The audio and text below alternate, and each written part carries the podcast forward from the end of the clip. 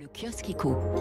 Inflation, taux d'intérêt, les marchés chutent. C'est la une des échos. L'inflation affole les marchés, titre le Figaro Économie à sa, une. La persistance d'une inflation élevée et la perspective d'une forte hausse des taux d'intérêt alimentent les inquiétudes. À Wall Street, le S&P 500 recule en perte de 20% depuis janvier. Les taux d'intérêt italiens s'envolent à plus de 4%. C'est un record depuis 2014.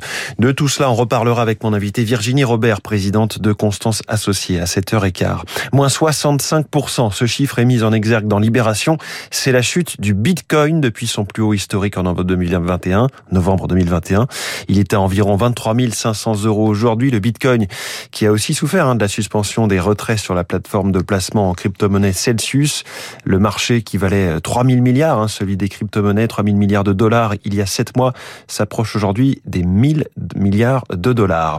L'énergie solaire renaît enfin de ses cendres, c'est-à-dire dans l'opinion.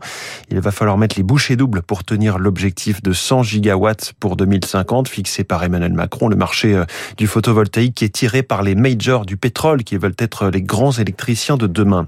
Safran ravi à Stellantis le titre de champion de France des brevets au finish, nous disent les échos.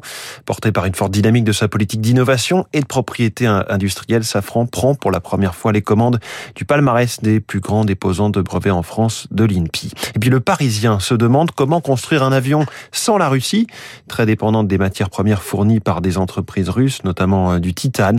La filière aéronautique européenne tente de se réorganiser. On referme ce kiosque éco.